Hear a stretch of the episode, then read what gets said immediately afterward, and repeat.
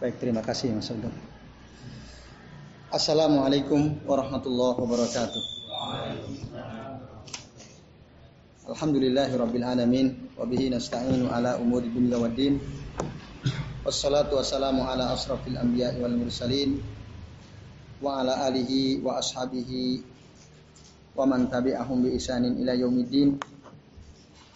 Asyhadu an la ilaha illallah wahdahu la syarikalah wa asyhadu anna Muhammadan abduhu wa rasuluh. Allahumma salli wa sallim wa barik ala Muhammad wa ala ali Muhammad kama sallaita wa barakta ala Ibrahim wa ala ali Ibrahim bil alamin innaka Hamidum Majid. Rabbi israh li sadri wa yassir li amri wahlul 'uqdatam min lisani yafqahu qawli amma ba'd. Bapak-bapak dan ikhwas sekalian, a'azani Allah wa iyyakum ajmain. Alhamdulillah puji dan syukur. Marilah senantiasa kita haturkan kehadirat Allah Subhanahu wa taala yang telah mengizinkan kita semua untuk bisa hadir ke majelis ini dalam rangka untuk talabul ilm. Insya Allah pada malam ini kita akan melanjutkan ya pembahasan kitab Tazkiyatun Nufus yang disusun oleh Dr. Ahmad Farid ya, hafidhahul ta'ala yang beliau ambil dari tiga tokoh ya. Tulisan tiga tokoh saya. Ibnu Rajab Al-Hambali dari Ibnu Qayyim Al-Jauziyah dan dari Abu Hamid Al-Ghazali rahimahullah. Malam ini kita akan membahas tentang hakikat niat dan keutamaannya. Hakikatu niyati wa fadluha. Kalau di kitab antum semua bisa antum buka di halaman berapa berarti? Di halaman 17 ya. Mari kita buka halaman 17. Sudah ketemu? Baik ya. Saya akan bacakan apa kata Syekh Ahmad Farid dia mengatakan an-niyatu laisa qaulul qaili bilisanihi nawaitu niat itu ya bukanlah perkataan seseorang dengan lisannya nawaitu. Bukan itu niat. Nah. Bal tapi niat itu in bi'athu al-qalb yajri majra al-futuh minallahi taala. Tapi niat itu merupakan dorongan hati seiring dengan adanya al-futuh ya pembuka dari Allah taala. Walaupun kalau antum lihat ya di buku terjemah antum barangkali agak sedikit ini ya berbeda nanti ditangkap maknanya. Niat bukan sekedar ucapan nawaitu. Berbeda nggak dengan niat bukanlah perkataan seseorang dengan lisannya mengutakan nawaitu. Yang antum tangkap beda apa sama? Beda. Di mana bedanya?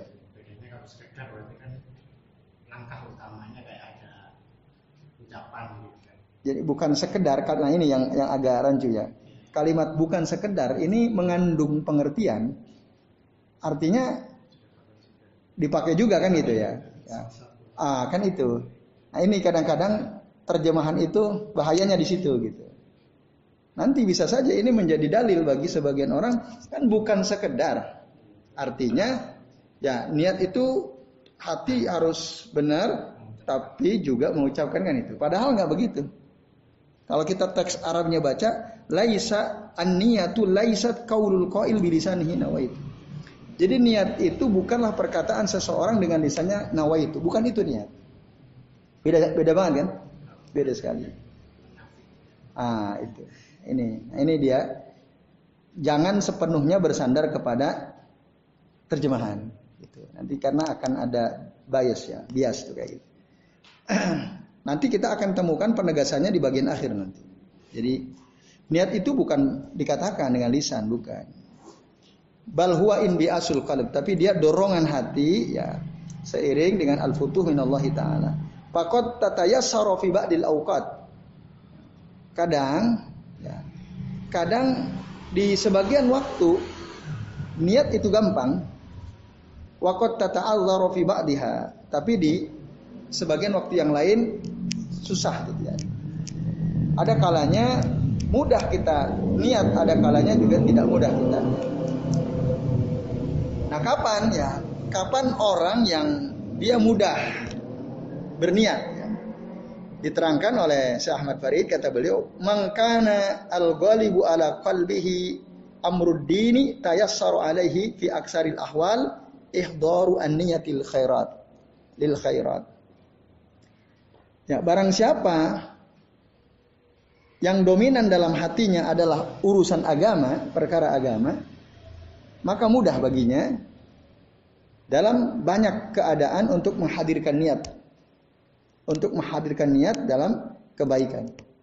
yang hatinya ini dipenuhi oleh urusan agama. Al-ghalib ala qalbihi amruddin. Ya, fa inna qalbahu ma'ilun bil jumlati ila asli al khair. Karena apa? Karena sesungguhnya hatinya itu cenderung kepada pokok kebaikan. Maka payan ba'isu ila at-tafasili goliban. Nah, orang kalau sudah cenderung hatinya kepada pokok kebaikan, maka mudah ya baginya secara umum untuk melakukan kebaikan-kebaikan yang lainnya secara terperinci. Gitu.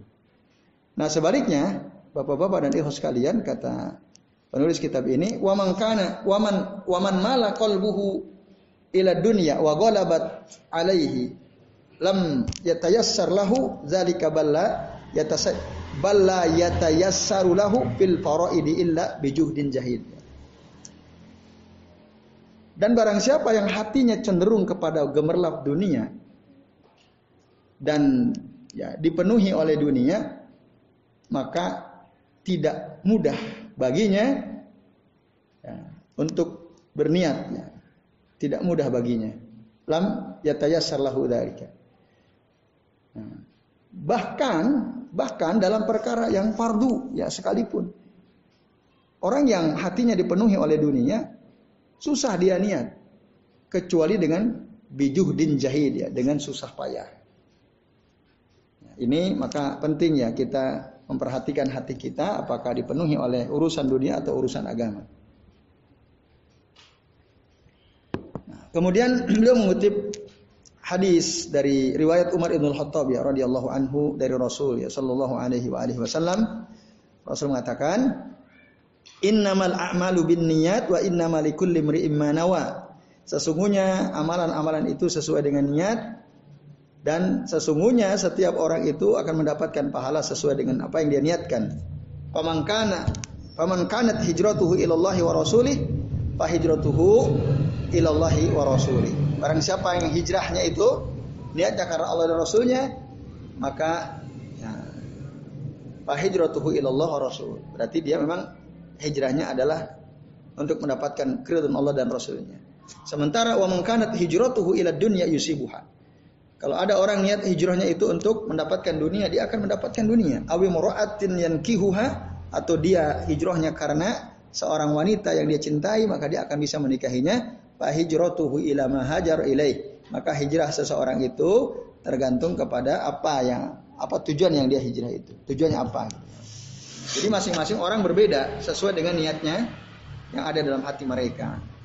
Hijrah tadi dicontohkan oleh Nabi ada orang hijrah niatnya Allah dan Rasulnya. Ada orang hijrah niatnya dunia. Ada orang hijrah niatnya wanita. Maka sesuai. Mereka akan mendapatkan sesuai dengan yang mereka niatkan itu. Nah, di sini pentingnya posisi niat ya akan menentukan apa yang akan didapatkan oleh seseorang. Ini hadis masyhur ya riwayat Imam Bukhari dan riwayat Imam Muslim ya. Bapak-bapak dan ikhwas sekalian, a'azani Allah wa iyyakum ajmain. Nah kemudian Al Imam As Syafi'i rahimahullah mengatakan komentar tentang hadis di atas kata beliau hadal hadis sulusul ilm. Hadis di atas ini merupakan sepertiga dari ilmu. Artinya sangat penting nih hadis.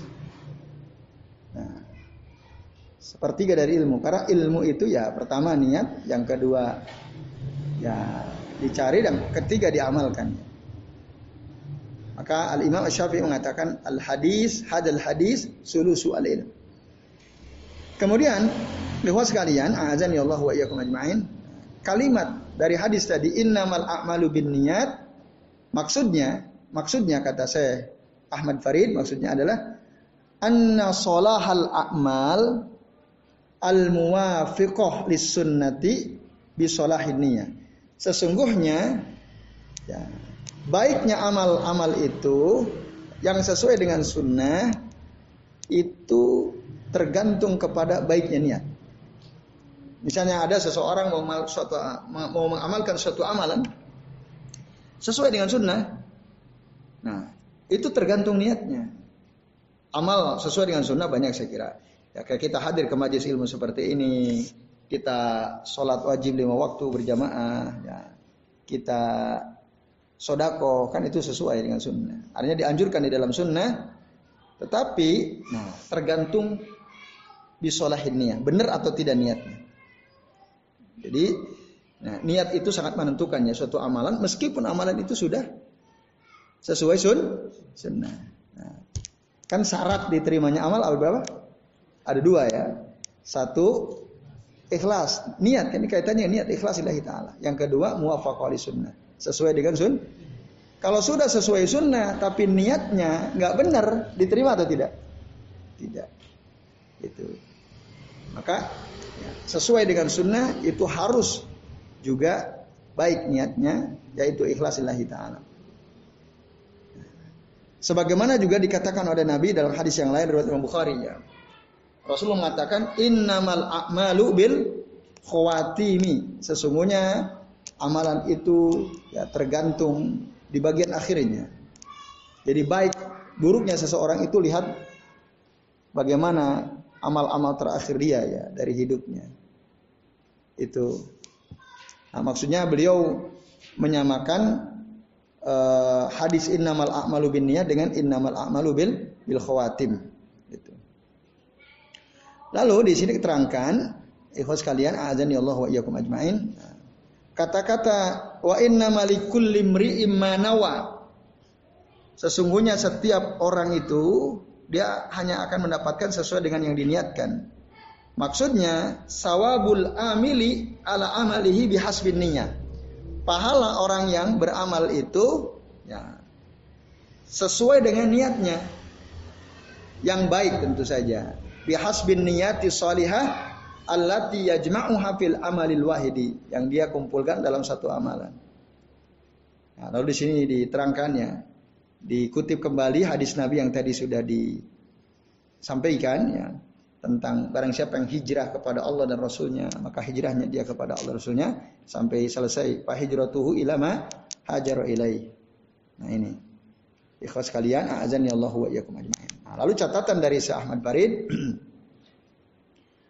uh, jadi Rasul memberikan contoh amalan-amalan Allah di suratu hawahida yang amalan itu satu yaitu hijrah tadi tetapi watakhtalifu fi solahiha wa fasadiha baik dan rusaknya amal itu berbeda-beda amalnya satu sama-sama hijrah ya kan manhajaro. Nah, sama-sama hijrah. Tapi hasilnya beda-beda. Sesuai dengan yang diniatkan oleh masing-masing individu. Ada orang tadi hijrahnya karena Allah dan Rasul, hijrahnya karena dunia, hijrahnya karena wanita. Sama sama saja kalau kita hadir ke majelis ilmu, niatnya apa? Itu sesuai dengan apa yang ada dalam hati kita masing-masing rusak dan baiknya suatu amalan itu tergantung pada niat yang ada pada hati masing-masing. Walaupun sama, amalnya sama, sama-sama hadir di majelis ilmu. Tapi pahalanya Allah yang tahu ya, berbeda-beda sesuai dengan apa yang ada dalam kertek hati kita masing-masing. Ikhlas kalian, azan ya Allah wa Yaitu saya kira penting ini ya.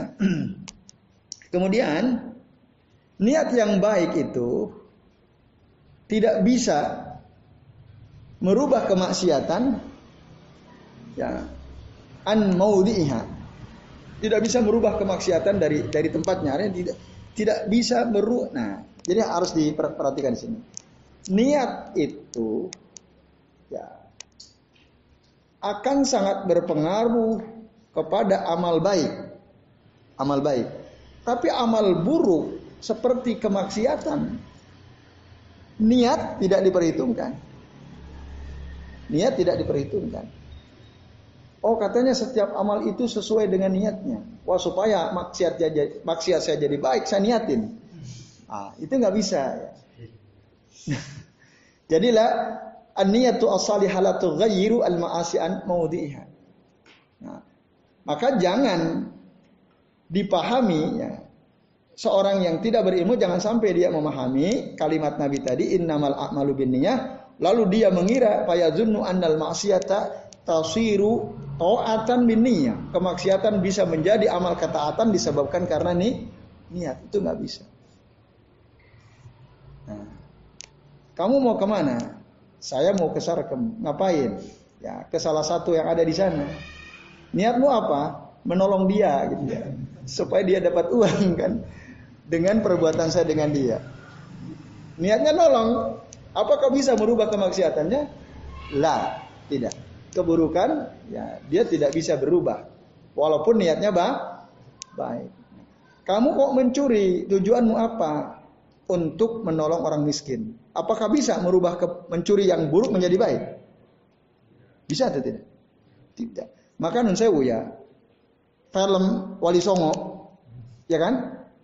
Yang cerita Sunan Kalijaga itu ya, ngambilin harta orang tuanya ya, atau mungkin kalau di Barat Robin Hood lah gitu ya, merampok untuk dibagikan kepada orang miskin. Nah, maka al ghayatu la tubarriru al wasilah. Itu kaidahnya. Tujuan itu ya, tujuan itu tidak tidak bisa menghalalkan semua cara. Oke, tujuannya baik, tapi tidak berarti tujuannya baik lalu kita boleh melakukan apa saja. Ingin bantu orang miskin. Wah, tujuannya kan baik banget tuh. Ah udah berarti saya mencuri, membegal, merampok ada masalah. Kan tujuan saya adalah niatnya apa? Menolong orang miskin itu nggak bisa, gitu. nggak bisa. Maka kaidahnya al goyatu la tubarriru al wasilah. Al goyatu la tubarriru al wasilah. Tujuan itu tidak bisa menghalalkan segala cara. Jadi kalau tujuannya baik, ingin baik, caranya harus baik. Tidak bisa tujuan baik, lalu kita lakukan cara-cara yang tidak baik. Itu nggak bisa merubah. Walaupun niatnya baik, tujuannya baik. Nah itu ikhwas kalian. Azan ya Allah wa Nah. Kemudian, nah, maka harus kita pahami kalimat innamal a'malu bin niat itu khusus min aksamil a'mali salasa. Ini khusus untuk ya, bagian-bagian amal yang tiga. Yaitu apa? Ya. At-to'ah. Satu. Ya. Yang dimaksud innamal a'malu bin niat itu adalah ketaatan dalam dalam rangka ketaatan. Yang kedua wal mubahat dalam perkara yang boleh. Nah, perkara yang boleh dengan niat yang baik bisa jadi ibadah. Perkara yang boleh yang yang hukumnya mubah jika kita niati maka bisa menjadi ibadah ibadah apalagi ketaatan. Tapi yang ketiga maksiat tidak. Ya, nah, ini maksiat tidak bisa. Nah ini yang perlu kita pahami ya. Jadi kemaksiatan ini tidak akan merubah dari keburukan menjadi baik dengan niat tidak bisa. Tetapi ketaatan bisa berubah jadi kemaksiatan karena niat. Ketaatan bisa berubah menjadi kemaksiatan karena nih niat. Maksudnya apa? Karena buruknya nih niat. Sholat ke masjid itu kan ketaatan. Niatnya supaya dilihat oleh orang. Ketaatan berubah nggak? Jadi kemaksiatan. Berubah. Bahkan jadi syirik itu. Syirik kemaksiatan tentu saja. Ria karena dia ingin dilihat oleh orang lain. Itu yang dimaksud id atau atu tamqalibu maksiatan bil qasd atau biniyah. Jadi ketaatan itu bisa berubah menjadi kemaksiatan disebabkan karena nih niat. Itu ya ikhlas kalian azan ya Allah wa iyyakum ajmain. Wal mubah nah wal mubah yang qalibu maksiatan au ta'atan bil qasdi au bin niyah. Buk juga sama. Perkara mubah itu bisa berubah menjadi maksiat atau taat disebabkan karena niat. Bisa. Contoh ya. Di bawah ada catatan kaki. Di kitab antum juga ada nggak ya? Mungkin ada juga. Ada kayaknya ya. Nah ada. Contoh ya, saya mau kasih contoh perkara mubah itu bisa menjadi ketaatan karena benernya niat. Dalilnya mana? Yaitu hadis riwayat Imam Muslim dari Abi Dzar Al-Ghifari radhiyallahu anhu, hadis marfu ya. Rasulullah SAW mengatakan, wa fi bud'i ahadikum sadaqah. Dan pada kemaluan salah seorang di antara kalian itu sedekah.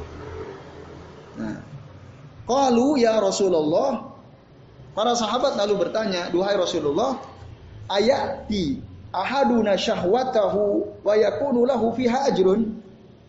Apakah salah seorang dari kita ketika dia menyalurkan syahwatnya itu akan ada pahala? Apa jawaban Nabi? Qala ya, ara'aitum law wada'aha fi haramin akan alaihi fiha wizrun? Bagaimana pendapat kalian jika kalian meletakkan kemaluan kalian itu pada sesuatu yang haram. Maksudnya berzina dengan wanita yang bukan istrinya. Akan alaihi biha fiha wizrun apakah dia ada dosa dalam perkara itu? Jadi seseorang meletakkan kemaluannya pada wanita lain selain istrinya. Dosa atau tidak? Dosa. Nah, lalu Rasul mengatakan, "Fakadzalika idza wadu'aha fil halal." Demikianlah ketika seseorang itu meletakkan kemaluannya pada seorang wanita yang halal, karena lahu ajrun, maka dia dapat pahala. Dia dapat pahala. Nah, Al Imam An Nawawi mengatakan hadza dalilun ala anna al mubahat tasiru ta'atan tasiru ta'at bin niyyati shadiqah. Ini hadis menunjukkan bahwa perkara mubah itu bisa menjadi ketaatan dengan niat yang benar. Berhubungan suami istri itu hukum asalnya apa? Mubah. Boleh. Ya, boleh. Tapi kalau niatnya benar, misal apa niatnya benar?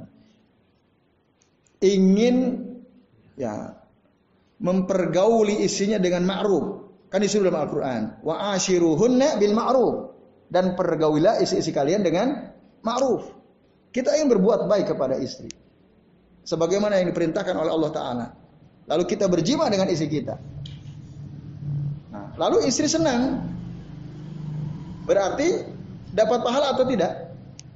Dapat pahala. Karena tujuan kita sesuai yang yang diperintahkan oleh Allah Taala dalam Al-Qur'an. Wa ashiruhun nabil ma'ruf. Nah, itu contohnya. Nah, ini ya ikhwan sekalian atau apalagi supaya dapat anak yang soleh. Kita berhubungan dengan istri kita niatnya supaya nanti punya anak yang soleh yang bisa berdakwah, berjihad di jalan Allah Taala. Jadi pahala atau tidak? Jadi pahala. Niatnya karena tidak mungkin kita punya anak kecuali dengan cara kita berhubungan dengan istri kita. Nah, lalu niat ya Allah saya ingin punya anak soleh.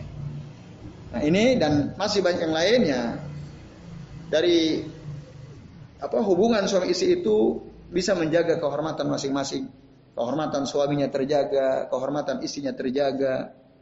Nah ini dan bisa mengendalikan pandangan kita dari yang haram ha, haram.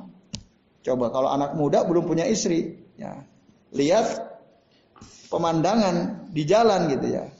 Wanita yang berpakaian minim kira-kira gimana tuh? Pada umumnya dipelototi atau dia mampu menghindar pada umumnya? Dipelototi. Tapi kalau sudah punya istri yang sah, punya pasangan, apalagi solihah, Ah dia oh, kecil di rumah aja ada yang lebih bagus kan gitu. Nah ini. Nah itu ikhwas kalian azan ya Allah wa iyyakum ajmain. Jadi perkara mubah itu bisa menjadi ketaatan kalau niatnya benar. Sebaliknya, perkara mubah juga bisa menjadi kemaksiatan karena niat. Contoh, perkara mubah. Berhubungan suami istri, mubah? Mubah ya, tadi kita bahas. Bisa nggak berhubungan suami istri itu menjadi kemaksiatan? Berhubungan dengan istri sendiri bisa nggak jadi kemaksiatan? Karena bisa. Gimana contohnya Mas Edi? Ah? Ah, waktu Ramadan siang Ramadan ya. Kalau dikaitkan dengan niat, gimana? itu kan soal waktu ya. Soal waktu jelas di waktu yang haram. Ini niat yang kaitannya ada niat. Berhubungan suami istri itu bisa menjadi maksiat karena niat. Gimana? Contohnya. Kalau Ramadan kan pelaksanaannya kan terkait soal waktu. Ini karena niat. Berhubung suami istri karena niat, ya bisa jadi kemaksiatan. Yang belum nikah nggak bisa bayangin ya. Nah, contohnya antum yang sudah nikah, ketika antum berjima dengan istri antum, tapi yang ada di pikiran antum dia adalah artis Korea misalnya, misalnya ya, yang ada di pikiran antum ya, atau siapalah artis yang barangkali ada di bayangan antum, padahal itu istri antum, tapi di pikiran antum dia orang lain. Ya kayak gini ini perkara mubah bisa jadi mak bahkan jadi zina. Karena nih niat. Berarti kalau ada di pikiran kita saat berjima dengan istri wanita lain, niatnya apa berarti? Berjima dengan wanita lain.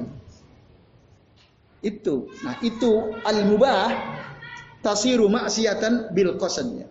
Perkara mubah bisa menjadi maksiat karena nih niat. Nah, ini ya, maka hati-hati ikhwas kalian niat gitu ya. Jangan sampai niat yang salah merusak amal soleh kita. Nah, kemudian wa amal maksiatu fala tanqalibu ta'atan bil qasd. Nah, sementara kemaksiatan tidak bisa berubah menjadi amal ketaatan dengan nih niat, tidak bisa. Nah, dan adanya niat dalam bermaksiat itu bukan kebaikan. Bahkan idan ida indofa ilaiha kusuru khabisatin tadha'afa wizruha wa baluha. Yang terjadi sebaliknya. Orang kalau dia mau berbuat maksiat diniati, ya Allah saya niat berbuat maksiat, oh itu tambah besar dosanya ya. Beda dengan amal soleh. Kalau amal soleh diniati, ya itu tambah besar pahalanya berlipat-lipat.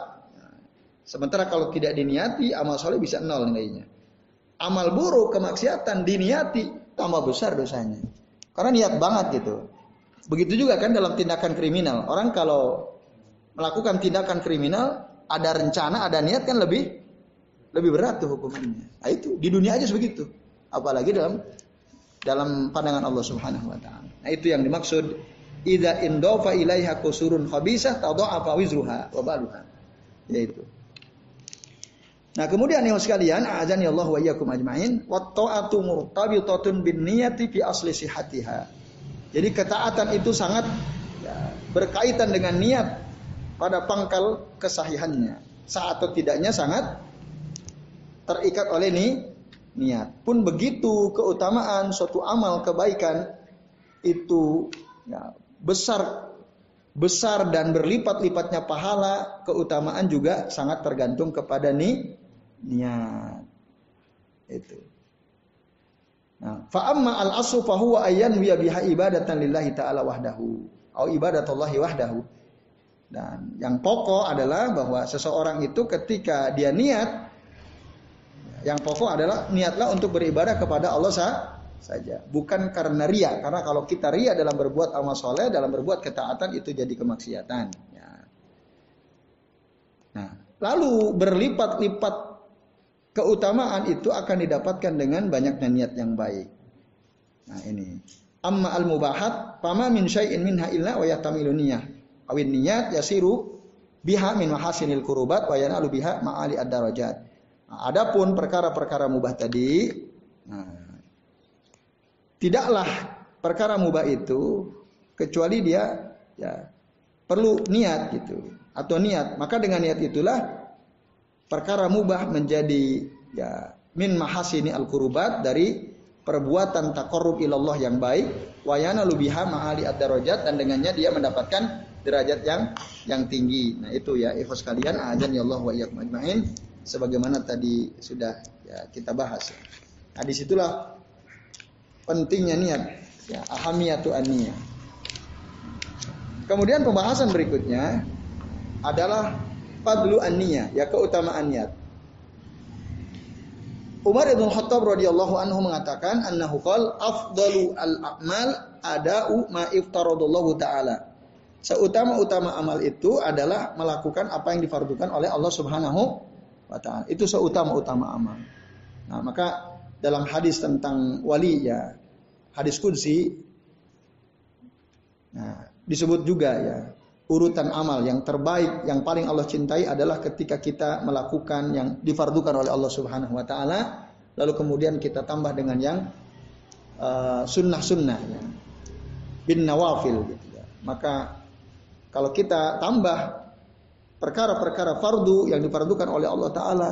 Saat itu kita mengamalkan yang sunnah-sunnah, tambahan-tambahan, maka nah, Allah akan mencintai dia.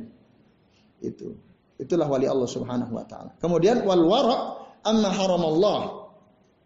Dan wara itu eh, dan afan. Dan wara dan sebaik-baik amal adalah satu, ya ada tiga kata Umar, menunaikan apa yang diperlukan oleh Allah Taala. Yang kedua waro hati-hati dari apa yang diharamkan oleh Allah Subhanahu Wa Taala. Yang ketiga dan sidqun niyati fi ma indallahi taala. Ya. Memperbaiki niat, membenarkan niat dalam perkara amalan yang ya, diterima di sisi Allah Subhanahu wa taala. Itu dia keuta amal-amal utama.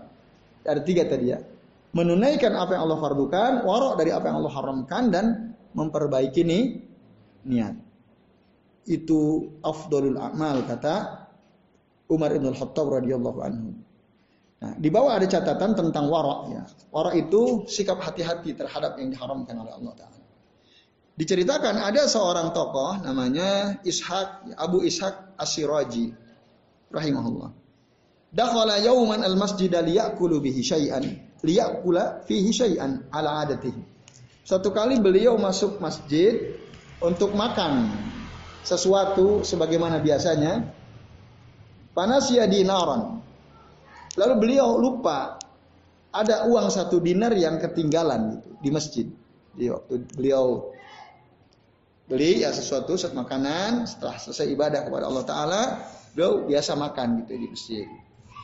Nah, lalu setelah makan panas ya dinaron. Beliau lupa satu dinar uang beliau tertinggal. Ya.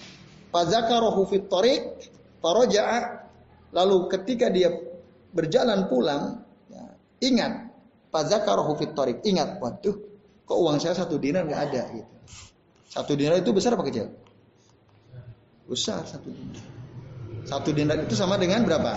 Kalau dikonversi ke uang rupiah. 4 juta 250 ya. Kalau satu dinar eh satu gram emas itu adalah satu juta. Karena satu dinar itu sama yusawi bi arba ya wa rubu kilo kilo jiramin ya zahaban. Arba wa rubu kilo jiramin zahaban sama dengan 4 seperempat atau 4,25 gram. Eh, maaf, jiro, maaf, duna kilo ya. Dan dinarun wahidun yusawi arba warrubu jiromin zahaban. Satu dinar itu sama dengan 4,25 gram emas. Satu gram emas katakanlah satu juta. Berarti satu dinar itu sama dengan kalau diuangkan 4 juta 250 ribu. Ketinggalan tuh satu dinar. Dinar itu uang mata uang emas ya. Nah, ketinggalan dicari atau tidak? Kalau antum punya uang dinar asli, antum cari atau tidak? Kalau ketinggalan, cari boro-boro satu dinar lah seratus ribu aja kita cari kan? Nah, seratus ribu kita dari masjid, gitu ya, masjid kita makan-makan gitu, terus Ketinggalan uang kita seribu. Kemungkinan besar kita balik lagi kita cari. Nah, begitu pula Abu Ishaq Asiraji. Ketika dia ingat, maka kembali ke masjid. Pawajadahu. Setelah kembali ke masjid, uang satu dinar itu ada. Ketemu di masjid ada. Tapi apakah Abu Ishaq Asiraji mengambil uang satu dinar itu? Ternyata tidak. Patarokahu walam yamas walam yamasahu ditinggalkan bahkan dipegang pun tidak. Padahal dia tadi kehilangan uang satu di satu dinar. Balik ke masjid, ada uang satu dinar. Nah, dilihat, ini ada satu dinar. Tapi nggak diambil. Bahkan dipegang pun tidak. Kenapa? Karena beliau berpikir rubbama waqa'a min ghairi ya wala yakunu dinari. Mungkin saja ini uang milik orang lain, bukan milikku. Nah, ini bukan uang dinarku. Mungkin nggak? Mungkin. Tapi beliau, nah, mungkin saja ini ini uang dinar bukan uangku. Akhirnya nggak diambil tuh. Nah ini saking waraknya, saking wa waraknya nggak diambil balik. Padahal beliau ketinggalan satu dinar. Karena apa? Khawatir ini adalah uang uang orang lain. Itu sikap warak. Nah tapi kalau ada CCTV kita cek. Ini uang satu dinar milikku atau milik orang lain? Ternyata ketahuan milik milik kita kita ambil atau tidak? Kita ambil. Gitu.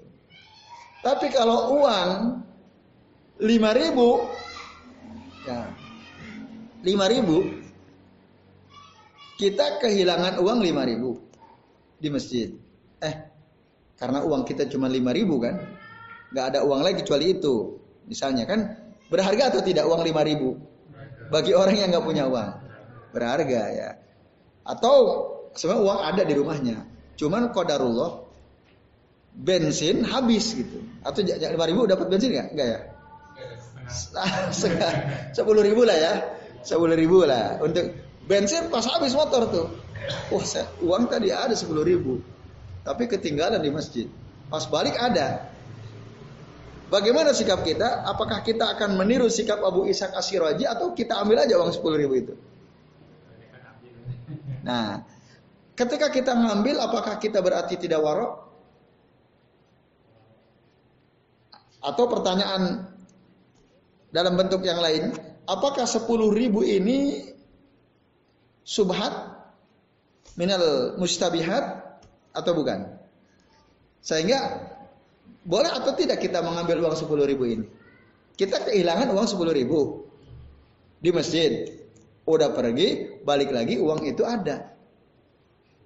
Kalau tadi berdasarkan cara berpikirnya Abu Ishaq Asiraji, bisa jadi ini uang milik orang kan. Tapi tadi beda nilainya. Kalau beliau kan satu dinar, ini sepuluh ribu. Nah, kita ambil atau tidak? Atau boleh nggak kita ambil nih uang sepuluh ribu? Seandainya pun ternyata itu milik orang gitu. Kita kan nggak tahu kan, sepuluh ribu ini milik kita atau milik orang. Karena tadi kita waktu makan kan segini orang banyak lah. Itu gimana? Boleh nggak kita ambil? Boleh. Kenapa? Barang temuan. Barang temuan boleh nggak kita manfaatkan?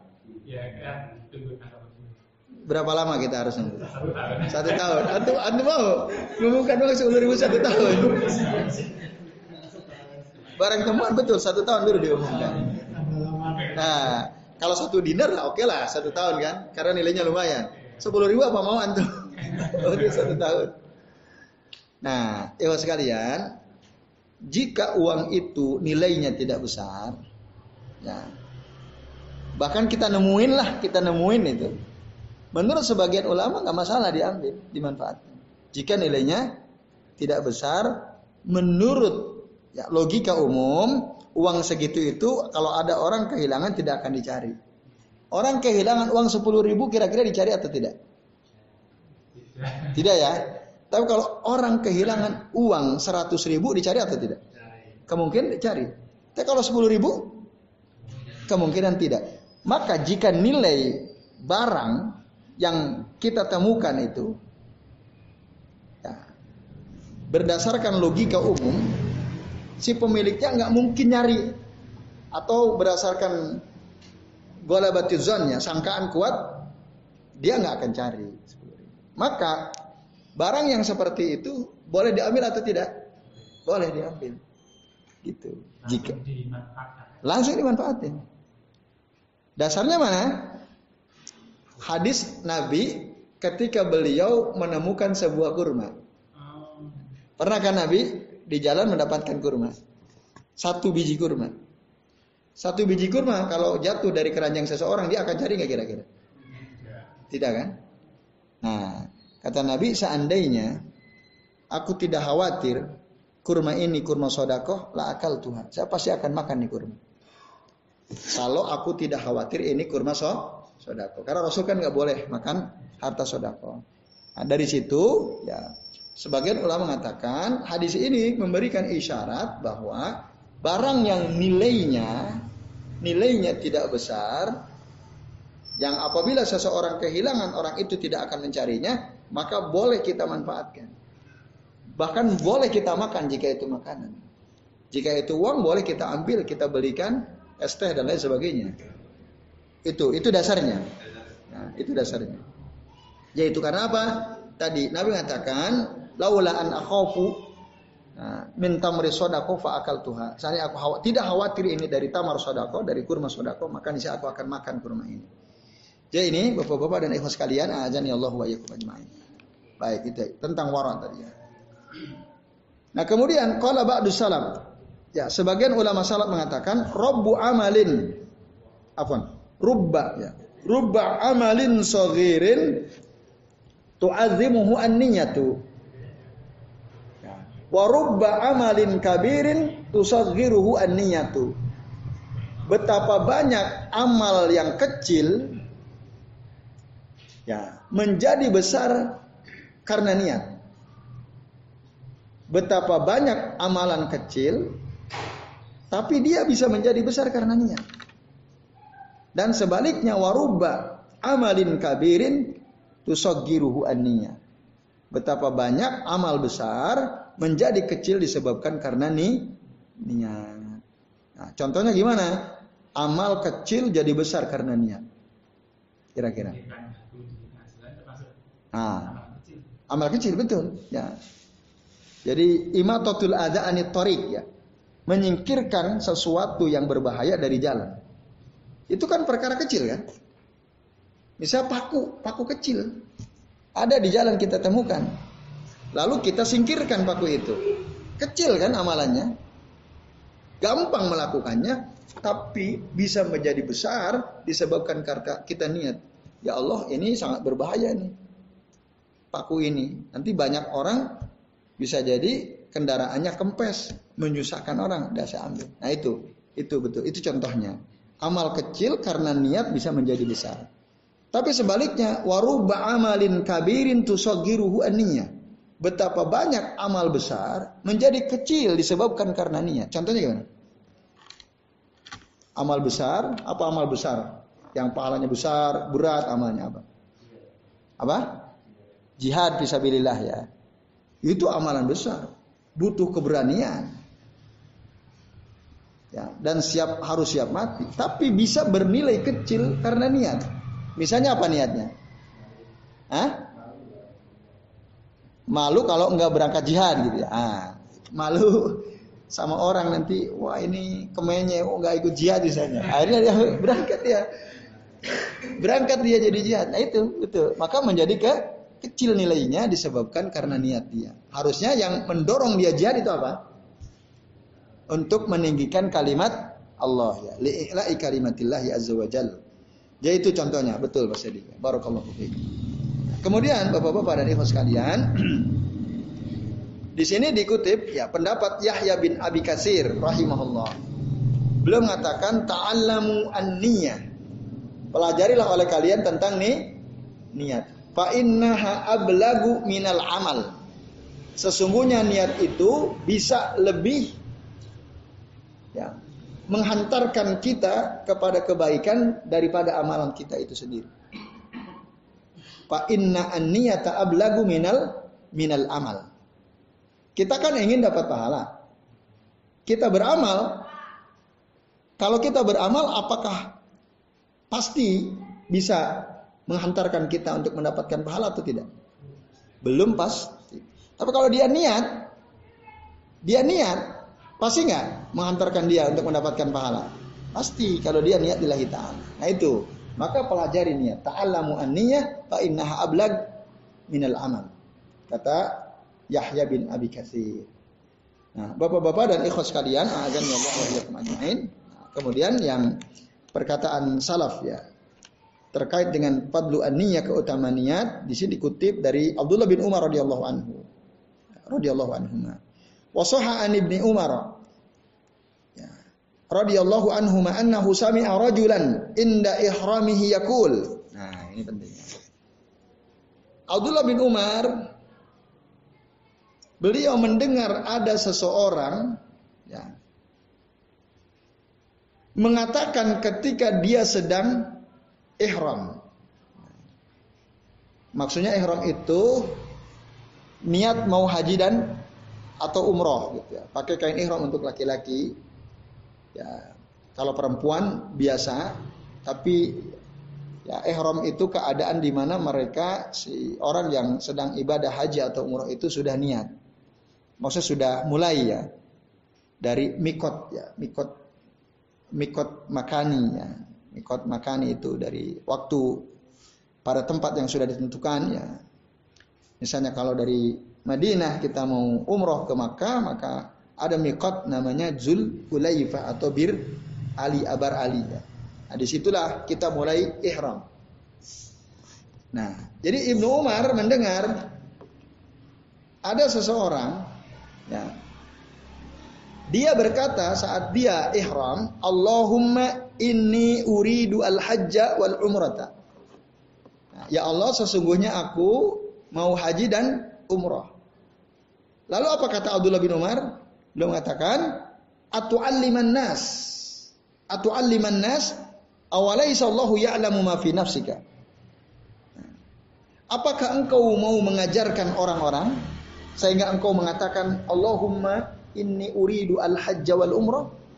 Ya Allah sesungguhnya aku mau haji dan umrah. Dikeraskan diucapkan kalimat itu. Lalu ditegur oleh Abdullah bin Umar. Katanya atu alimu annas apakah engkau mau mengajarkan orang-orang awalaisa Allahu ya'lamu ma fi nafsika. Bukankah Allah tahu apa yang ada dalam dirimu? Wadalika ya. Lianna an-niyata hiya qasdul qalb. Yang demikian itu disebabkan niat itu adalah al qasdul qalb ya, tujuan yang ada dalam hati. Wala yajibu at-talaffudzu biha fi syai'in minal ibadat. Tidak wajib melafalkan niat ya, sedikit pun dalam ibadah dalam ibadah. Nah, ini disebutkan Ya, dalam kitab Jami'ul Ulum wal Hikam oleh Ibnu Rajab ya. Riwayat asar sahabat dari Allah bin Umar radhiyallahu anhu. Nah, Bapak-bapak dan Ibu sekalian, azan ya Allah wa iyyakum ajmain. Jadi sahabat mana guru gitu. Ada orang kok dilafalkan. Enggak usah dilaparkan Allah dengar. Makanya nanti kalau kalau ini masih halus bahasanya. Wala yajibu at-talafudzu biha fi syai'in minal ibadah. Tidak wajib melafalkan niat dalam ibadah. Tapi nanti ulama-ulama lain tegas mengatakan, ya, an-niyatu mahalu hafil qalbi. Niat itu tempatnya dalam hati. Wat talaffudzu biha bid'atun. Itu tegas lagi. Dan melafalkan niat itu bid'ah. Itu banyak ulama yang mengatakan seperti itu.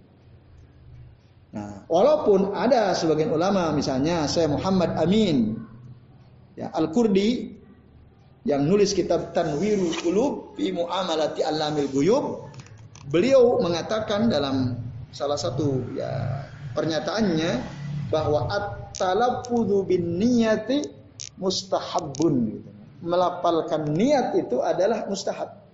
Kata saya Muhammad Amin Al-Kurdi.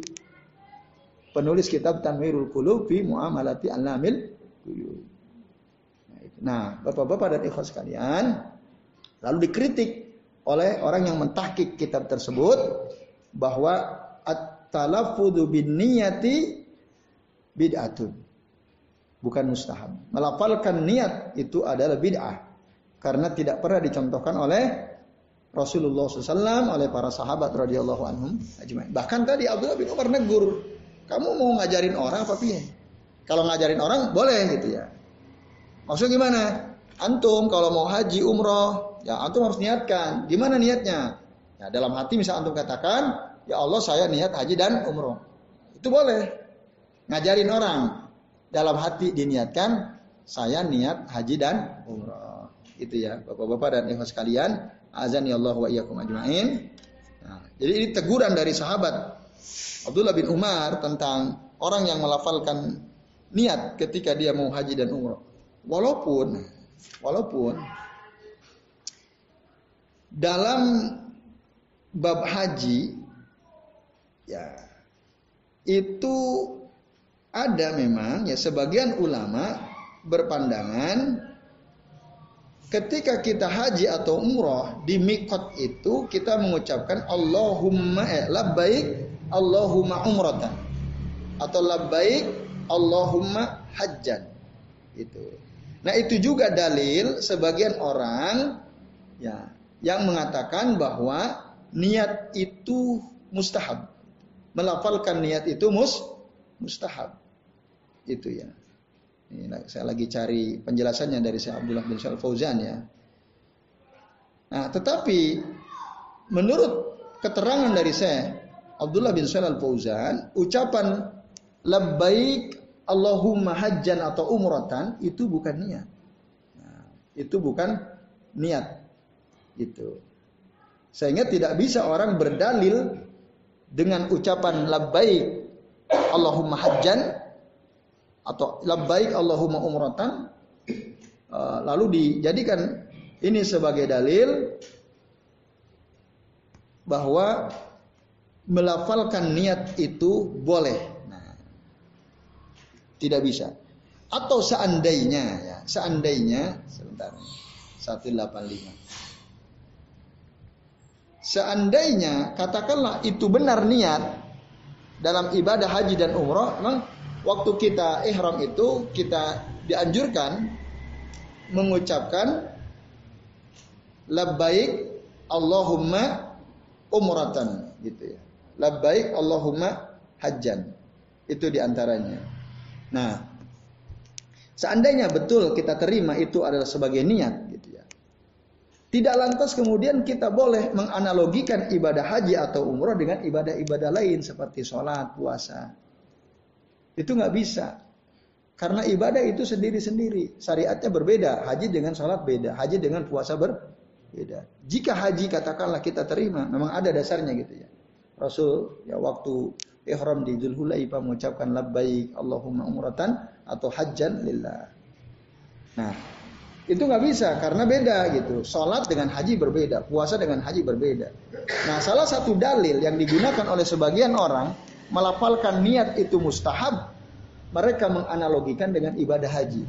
Sehingga muncul kebiasaan sebagian orang ketika mau sholat, ya, usalli fardal isya'i arba'a raka'atin mustaqbilal kiblati adaan lillahi ta'ala kan itu ya dan seterusnya.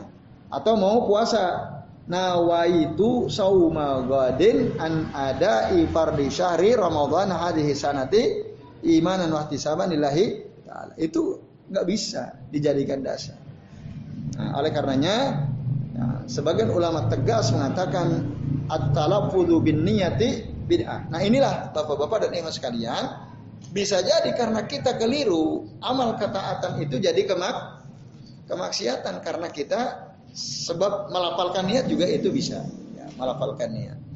Oleh karenanya kita tidak perlu melapalkan niat karena niat itu indias al qalb tadi ya. Atau apa kertek dalam hati niat dalam hati. Yaitu penjelasan dari kalam salafus saleh ya dari tabiin dari sahabat Nabi radhiyallahu anhum dan dari ya tadi dari Umar Allah bin Umar dari Yahya bin Abi Kasir Ya saya kira ini yang bisa kita bahas ya pada kesempatan malam hari ini sampai fadilatu aniyah. Ya, berarti di kitab antum sampai halaman 20 ya.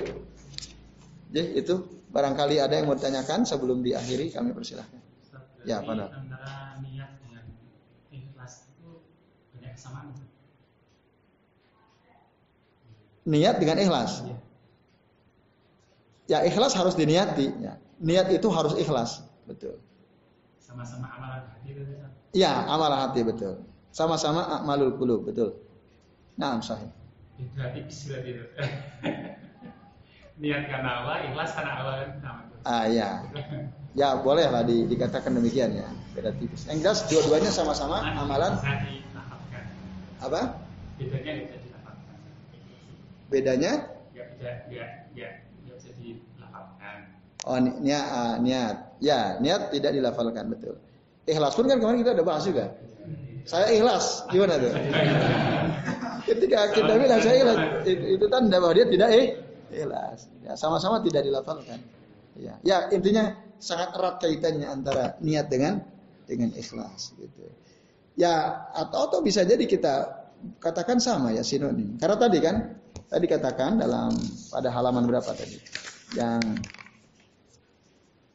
muafakoh ya. Nah ini yang innamal a'malu binniyat tadi, yakni anna al a'mal al muwafiqah lisunnati itu bisolahin niat. Sesungguhnya baiknya amalan itu yang sesuai dengan sunnah itu juga harus sesuai dengan baiknya nih niat. Maksudnya baiknya ini apa? Ikhlas lillahi ta'ala itu maksudnya. Jadi sama dalam konteks ini sama ya. Makna an-niyah lillahi ta'ala, qasdan lillahi ta'ala dengan ikhlas lillahi ta'ala. Ya, gitu. Wallahu a'lam. Ya, silakan Mas. Kan kalau pertama kan kalau kita misalnya uh, buang air hmm. atau makan ada makanan di dalam, hmm. ya kita niatkan melakukan ini dulu agar nanti sholatnya khusyuk. Ternyata setelah melakukan buang air atau makan itu tadi hmm. sampai di masjid ternyata udah rampung. Ya. Hmm, mau udah rampung. Ya. Selesai itu gimana itu? Apakah niatnya termasuk ibadah untuk melakukan uh, buang air atau makan tadi itu mm-hmm. atau gimana kan soalnya akhirnya ada jadi jamaah. Ya. Pertanyaan apakah niatnya yang ubah tadi jadi uh, ibadah? Kan Oke okay, ya ya.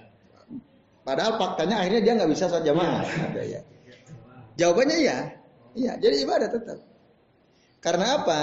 Karena dalam hadis yang saya Rasul mengatakan, nah, la solata fi hadrati tu'am ya, wa fi mudafa'ati al akhbathan. Tidak sah atau tidak sempurna solat seseorang yang sudah ada makanan dihidangkan atau menahan sesuatu yang keluar dari dua lubang. Nah itu itu emang jangan sholat dulu. Lebih baik kita makan dulu kalau sudah dihidangkan. Tapi bisurut ya dengan syarat kita memang lapar. Betul-betul lapar dan makanannya menggugah selera. Syahi ya, syahi makanannya. Lapar tapi kalau nggak menggugah selera kan jadi hilang laparnya kan. Ini makanan syahi gitu ya. Beda syahi dengan ladid itu berbeda lah ya. Makan itu ada dua sifatnya. Ladid ada syahi. Ladid itu nikmat enak. Ladid itu enak. Tapi ada makanan enak gue syahi. Tidak syahi. Syahi itu dari kata syahwat, syahiyun. Nah, atau diterjemahkan menggugah selera. Makanan enak belum tentu kita mau makan. Pernah nggak antum lihat makanan enak tapi antum nggak mau makan? Karena kita udah kenyang, ya kan? Tapi kalau makanan menggugah selera, sudah kenyang pun jadi lapar lagi. Iya atau tidak? Nah, maka dalam Al-Quran itu tentang makanan surga itu menggunakan kata syahi ya, bukan lazim. Jadi membuat kita menarik. Nah, syaratnya kita boleh menunda sholat, makan makanan sudah dihidangkan, niat ingin sholat khusyuk, makan dulu memang harus makan. Tapi syaratnya tadi makanan eh, kita dalam keadaan lapar dan makanannya itu memang menggugah selera gitu. Kalau kita nggak makan kepikiran terus dalam sholat, waduh enak sekali tadi itu ya. Nah, itu kan rusak. Eh ternyata qadarullah setelah antum makan atau antum buang hajat tadi kan walapi muda faat muda faati al akhbasan ini. Sholatnya udah per sholat. Orang bahkan udah pada pulang sebagian. Itu dosa atau tidak? Tidak. Justru antum benar. Antum tetap dapat pahala jamaah karena udah niat tadi. Antum ingin jamaah walaupun antum nggak dapat. Karena apa? Karena antum mengamalkan perintah Nabi. Berdasarkan sunnah yang tadi hadisnya saya bacakan itu. Dan begitu, begitu seharusnya memang. Kecuali, nah kecuali di akhiri waktu sholat. Nanti ada hilaf. Kalau di awal waktu itu semua ulama sepakat selama makanan kita lagi lapar ya, makanan menggugah selera, maka makan dulu. Tapi kalau di akhir waktu, misalnya eh, maghrib ya, antum belum sholat, Isa jam berapa sekarang? Jam 7 lewat apa kurang? jam 7 6.52 eh, ya. Jam 6.52. Antum di perjalanan tuh dari maghrib ngejar saya mau sholat dekat rumah. Itu ya. Eh kodarullah pas sampai antum rumah di rumah waktunya tinggal 5 menit waktu sholat maghrib. Karena sudah lewat 40 berapa tadi? 47 katakanlah ya. 5 menit lagi sisanya. Nah tapi di rumah ama antum belum punya istri ya? Belum. Sama ibu lah ya. Sama ibu antum disediakan makanan enak sekali gitu. Antum lapar juga. Dalam keadaan seperti itu, ayuhuma afdol, makan dulu baru sholat kemungkinan besar waktunya lewat atau sholat dulu meskipun lapar. Nah, di sini ada khilaf. Sebagian ulama mengatakan tetap berdasarkan keumuman hadis tadi, la sholata fi hadrati tu'am wa wa wa fi mudafaati al ahbasan. Itu berlaku tetap meskipun di akhir sholat. Tapi sebagian ulama lain mengatakan enggak. Dalam keadaan di ujung waktu, kita harus utamakan sholat dulu. Walaupun mungkin lapar.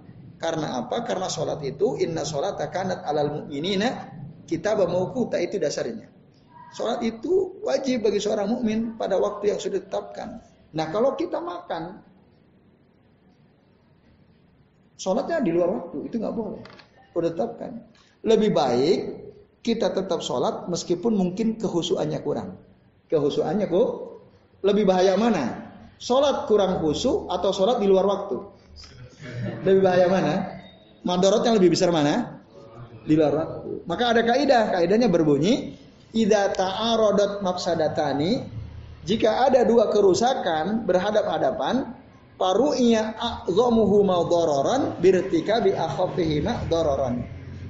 Jadi kalau ada dua kerusakan berhadapan di hadapan kita ini, perhatikan mana a'zamuhuma dararan yang paling besar bahayanya dari dua perkara ini lalu apa? Birtika bi akhafihima dararan dengan melanggar.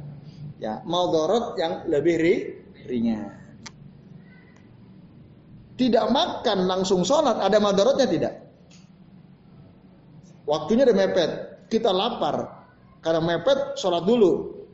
Nggak makan. Ada madaratnya atau tidak? Jelas ada madaratnya. Kita lapar ya Allah tadi udah dihidangkan gitu ya. Nah, ada madaratnya. Tapi kalau kita makan dulu, kemungkinan besar waktunya nanti udah habis, ada madaratnya tidak? Ada juga. Mana yang lebih besar madaratnya? Hindari itu, tabraklah yang lebih ringan madaratnya. Itu kaidahnya. Jadi itu Mas Bang. Jadi tetap kita itu termasuk ikhlas ya termasuk ikhlas bener niatnya karena ingin khusyuk waktu kita sholat.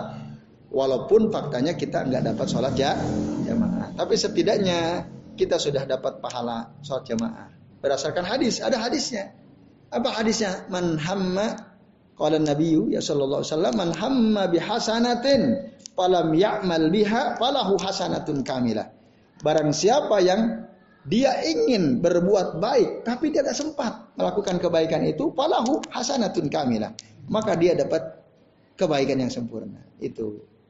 Ya kama qala nabiyyu sallallahu alaihi wasallam. Ya itu Allah alam bisawab. Baik ikhwas kalian. Itu Mas Fahmi ya. Cukup ini ya. Ini Mas Fahmi jam 10 dikunci ya. Nah, ini jam 10 ya. Ya. Ya silakan dengan niat baik kan jadi taat. Ya. Itu kaidahnya pakai kaidah ibadah atau kaidah mau yang kaidah ibadah untuk contoh atau amalah yang asal nggak ada larangan. Perkara mubah dengan niat yang baik. Dengan niat yang baik. Kan jadi ketaatan. Ya, jadi ketaatan. Itu nanti jatuhnya pakai kaidah ibadah yang harus butuh contoh ya. atau muamalah biasa yang asal nggak ada larangan. Pakai kaidah mana gitu ya? Contoh konkretnya gimana misalnya? Mubah apa misalnya? Perkara mubah apa? Kalau tadi kembali pada contoh saya ya, tadi ya, contoh makan aja. Makan, makan ya misalnya. Dengan niat agar menegakkan ulang uh, kuat ibadah. Kuat ibadah. Uh, ya. Terus apakah makan itu berarti ini ketaatan? Uh, apakah terus jadi ketaatan karena niatnya supaya kuat ibadah betul? Apakah dengan niat seperti itu lantas kita harus oh, bagaimana Rasulullah SAW makan caranya apakah otomatis seperti itu atau asal nggak makan yang haram-haram aja atau nggak nggak nabrak ya juga hmm. apakah harus yang pertama tadi kita lihat dulu harus makan hmm. atau asal selama nggak ada larangan tentang makan kaidah mana gitu yang digunakan gitu ya? Ya bisa dua-duanya itu. Bisa dua-duanya kita gunakan kaidah itu. Ya tadi makan misalnya. Makan niat makan itu perkara mubah kan? Perkara mubah. Tapi tadi perkara mubah bisa jadi ketaatan. Jika karena niat. Niatnya apa? Saya niat untuk supaya badan saya kuat agar saya bisa sholat jamaah asal uh, supaya saya bisa hadir ke majelis ilmu supaya bisa ngajar khususnya maka saya makan Nah, uh, kaidah al aslu fil asya al ibahah ya, hukum asal suatu perkara itu boleh illa madallat dalilu ala tahrimihi ya itu bisa juga kita gunakan. Ya. Pada konteks apanya? Pada konteks makanannya ya. Makan apa nih? Mau burjo mie ayam bakso penyetan apa apa ya.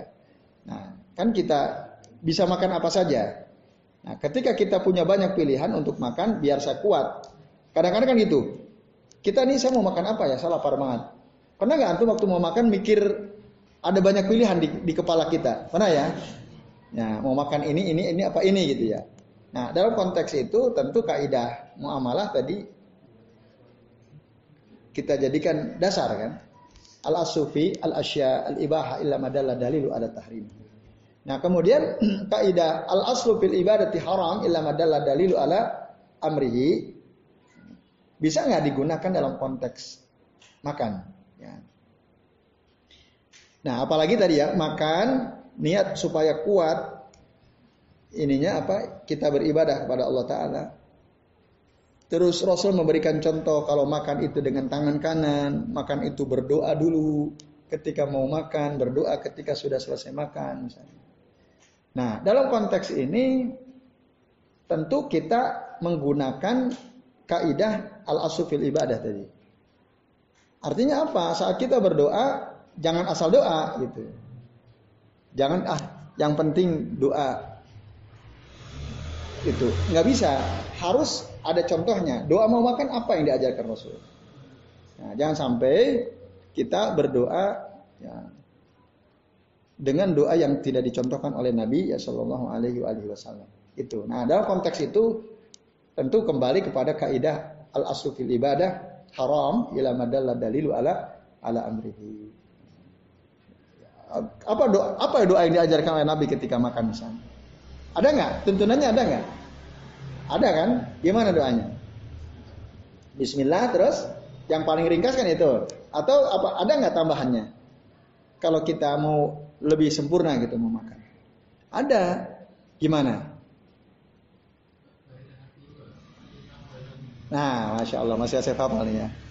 Allahumma barik lana fihi wa atimna khairan minhu. Itu disebutkan dalam kitab Hisnul Muslim oleh saya Sa'id bin Wahab Al-Qahtani. Allahumma barik lana fihi wa atimna khairan minhu. Itu. Itu doa yang biasa dilakukan oleh Rasulullah SAW. Nah, maka jangan dirubah dengan yang lain. Jangan sampai waktu kita mau makan Allahumma ini, Allahumma ini a'udzubika minal khubusi wal khubais. Bapak kan ya? Nah, atau doa lain lah ya, doa lain. Atau ada yang mengatakan Allahumma barik lana fi ma razaqtana wa qina ada benar. Menurut sebagian ulama ini hadisnya tidak kuat, tidak sahih hadisnya. Maka yang hadis yang sahih adalah tadi Allahumma barik lana fihi wa atimna khairan minhu gitu. Nah itu. Jadi dua-dua kaidah itu bisa dipakai. Ya. Ya, harus dipakai betul. Dalam konteks ibadahnya kita pakai, dalam konteks yang muamalahnya, mubahannya boleh ya bisa digunakan juga. Yaitu Allah alam Baik yang sekalian, azan ya Allah wa ajmain. Ya, kita cukupkan dulu sampai di sini. Mudah-mudahan bermanfaat dan kami mohon maaf apabila yang kami sampaikan ada kesalahan dan kekeliruan. Mari kita eh, nanti diakhiri oleh Mas Sabdo ya selaku pewacara. Kami akhiri wa ala Muhammadin wa ala alihi wa sahbihi wa baraka wa alaihim ajmain. Billahi taufiq wal hidayah. Wassalamualaikum warahmatullahi wabarakatuh.